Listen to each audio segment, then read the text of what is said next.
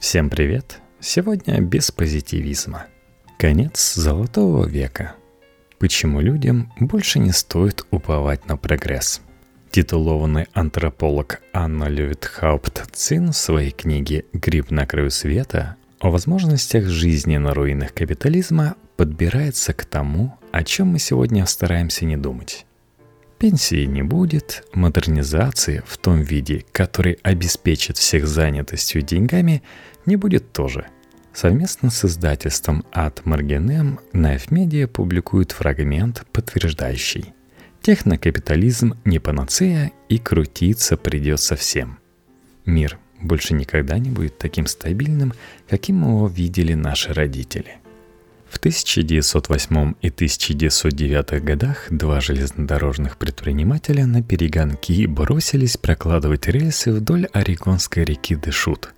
Цель и того, и другого – первым связать могучие орегонские сосны на востоке Каскадных гор и многочисленные лесопилки Портленда.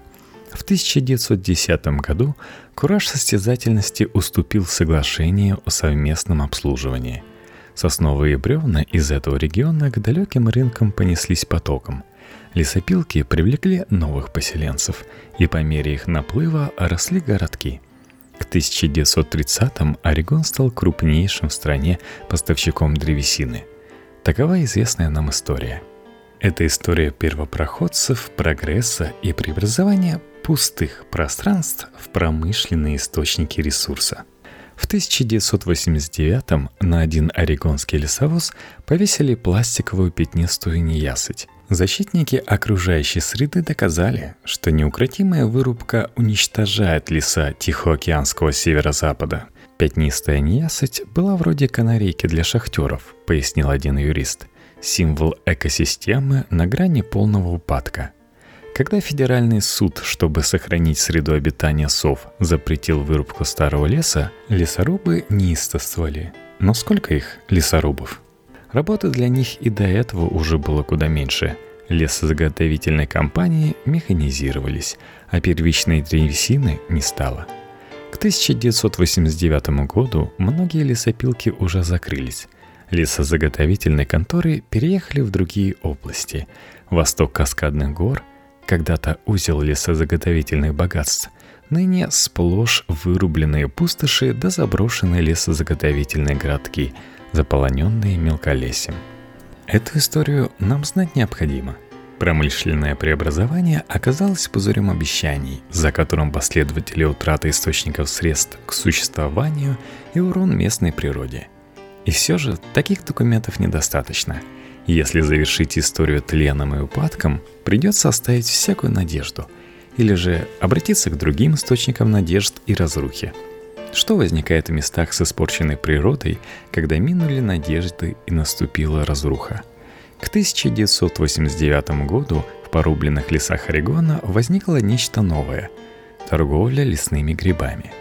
Поначалу ее связывали с общим мировым крахом – Чернобыльская катастрофа 1986 года испортила европейские грибы, и торговцы перебрались за товаром на Тихоокеанский северо-запад. Когда Япония принялась ввозить мацутаке по высоким ценам, покуда индокитайские беженцы оседали в Калифорнии, торговля началась бешеная.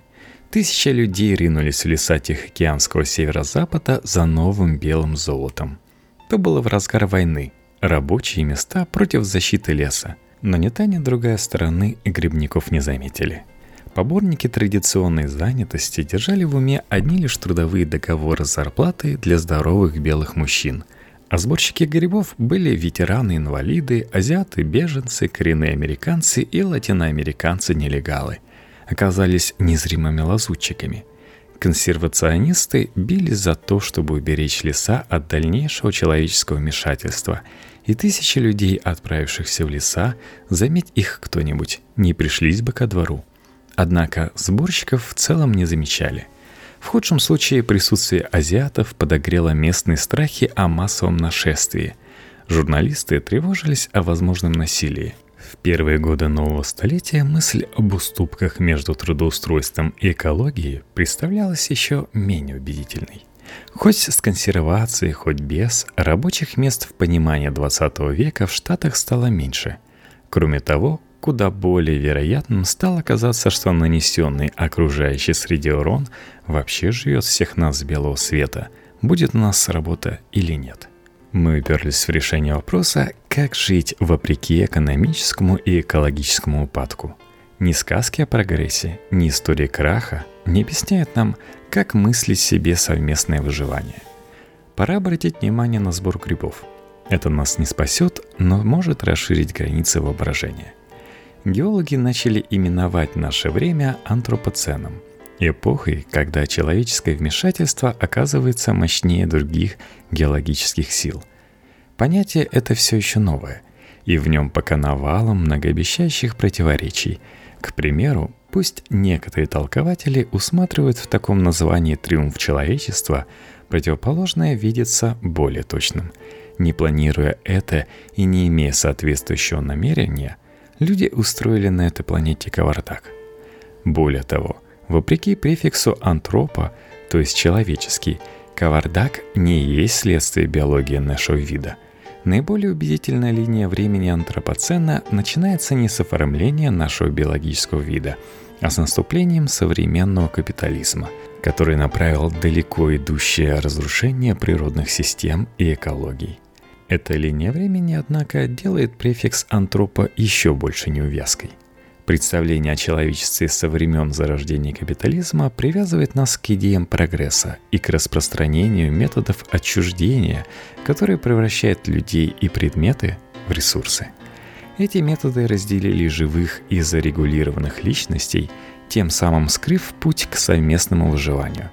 Понятие об антропоцене одновременно и подогревает воззрение, которое можно было бы назвать современной человеческой спесью, и зарождает надежду, что нам удастся выкарабкаться. Можно ли выжить при таком человеческом режиме и все же превзойти его?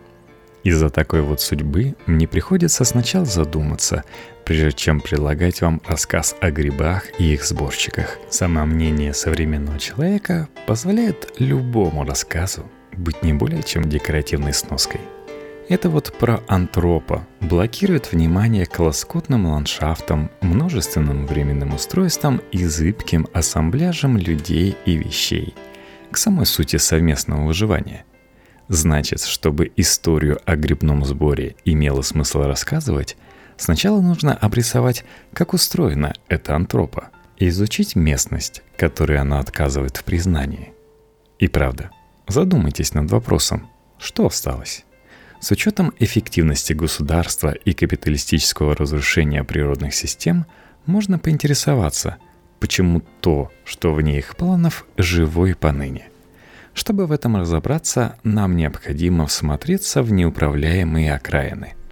Что сводит вместе Мацутака и людей Яо в Орегоне? Такие с виду банальные вопросы переворачивают все с ног на голову – и сердцевиной всего происходящего делаются непредсказуемые соприкосновения. О неустойчивости, ненадежности нашего времени мы слышим в новостях ежедневно. Люди теряют работу или негодуют потому, что никогда ее и не имели. Гориллы и речные дельфины едва держатся на грани вымирания. Подъем уровня воды в морях заболачивает целые Тихоокеанские острова – но в основном мы представляем себе эту шаткость как исключение из порядка вещей в мире. Это выброс в системе. А если, предположу я, шаткость есть состояние нашего времени, или иными словами, а что если сейчас самое время эту шаткость учуять, а если прикарность, неопределенность и то, что нам кажется обыденным, суть той самой упорядоченности, которой мы жаждем? Прикарность есть состояние уязвимости – Непредсказуемые соприкосновения преображают нас, и мы не владеем обстановкой и даже собой самими. Неспособные полагаться на устойчивое устройство общины, мы оказываемся включены в подвижные ассамбляжи людей и предметов. И это переиначивает и нас самих, и тех, кто рядом. Мы не можем полагаться на статус-кво. Все меняется, в том числе и наша способность выживать. Мышление в понятиях прекарности преображает социальный анализ. Прекарный мир – мир без теологии. Неопределенность, бесплановая природа времени пугает. Однако благодаря мышлению в понятиях прекарности делается очевидным – неопределенность то и делает жизнь возможной. Единственная причина, почему все это звучит странно, в том, что большинство из нас выросло в грезах о модернизации и прогрессе. Эти рамки выделяют те черты настоящего, которые могут вести к будущему. Остальное обыденно и отваливается по ходу истории. Представляю, как вы возражаете мне. Прогресс? Да это же понятие из 19 века. Понятие прогресса, относящееся к положению в целом, ныне встречается редко – и даже модернизация 20 века уже воспринимается как архаика. Но их категории и надежды на улучшение ситуации всегда с нами. Мы ежедневно представляем себе образы прогресса. Демократия, рост, наука, перспективы. С чего нам ожидать, что экономики будут расти, а науки развиваться? Даже без подробных описаний развития наши исторические теории погружены в эти понятия, как и наши личные грезы – Признаю, мне трудно даже произнести это. Совместного счастливого конца может и не случиться. Чего тогда вообще вставать по утру? Для чего вставать по утру? Как связан японский грипп с американскими инвалидами и финскими рейнджерами? И что делать, чтобы благополучно жить среди разрушаемой человеком природы? И можно узнать из книги Анны Цин «Грипп на краю света» о жизни на руинах капитализма –